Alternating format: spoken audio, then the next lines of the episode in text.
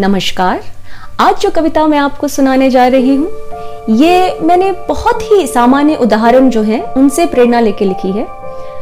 सामान्य उदाहरण जो हम अपनी रोज़मर्रा की ज़िंदगी में देखते हैं, जैसे कि हर रोज उदित होने वाला सूरज, जैसे कि हर रोज देखने वाले कुछ सपने, जैसे कि फीनिक्स पक्षी, जिसके बारे में आप सभी ने सुना होगा। इसे हिंदी में अमर पंछी कहते हैं। हालाँकि ये जानने के लिए मुझे इसे गूगल करना पड़ा। तो ये जो उदाहरण है, इन्होंने मुझे क्या प्रेरणा दी? वो मैं आपके साथ आज साझा करना चाहती हूँ। और मुझे पूरी आशा है कि इस कविता से आपको भी शायद कुछ प्रेरणा मिले। आपको मेरी कोशिश कैसे लगी? आपके कुछ सुझाव हो तो मुझे ज़रूर बताएँ। कविता का शीर्षक है, आजमाइश।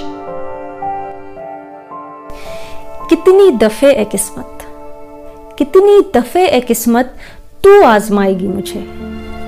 जो डुबोया तूने मुझे इन लहरों में, जो डुबोया तूने मुझे इन लहरों में, फिर एक बार उन पहाड़ों से उगता पाएगी मुझे।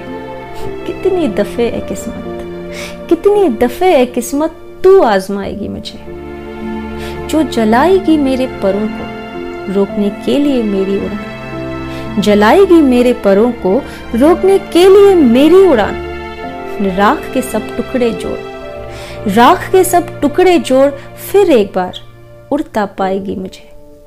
कितनी दफे किस्मत, तू आजमाएगी मुझे। तोड़ेगी जो हिचकियों से हर ख्वाब मेरा। तोड़ेगी जो हिचकियों से हर ख्वाब मेरा। हर रात सुरमई एक ख्वाब।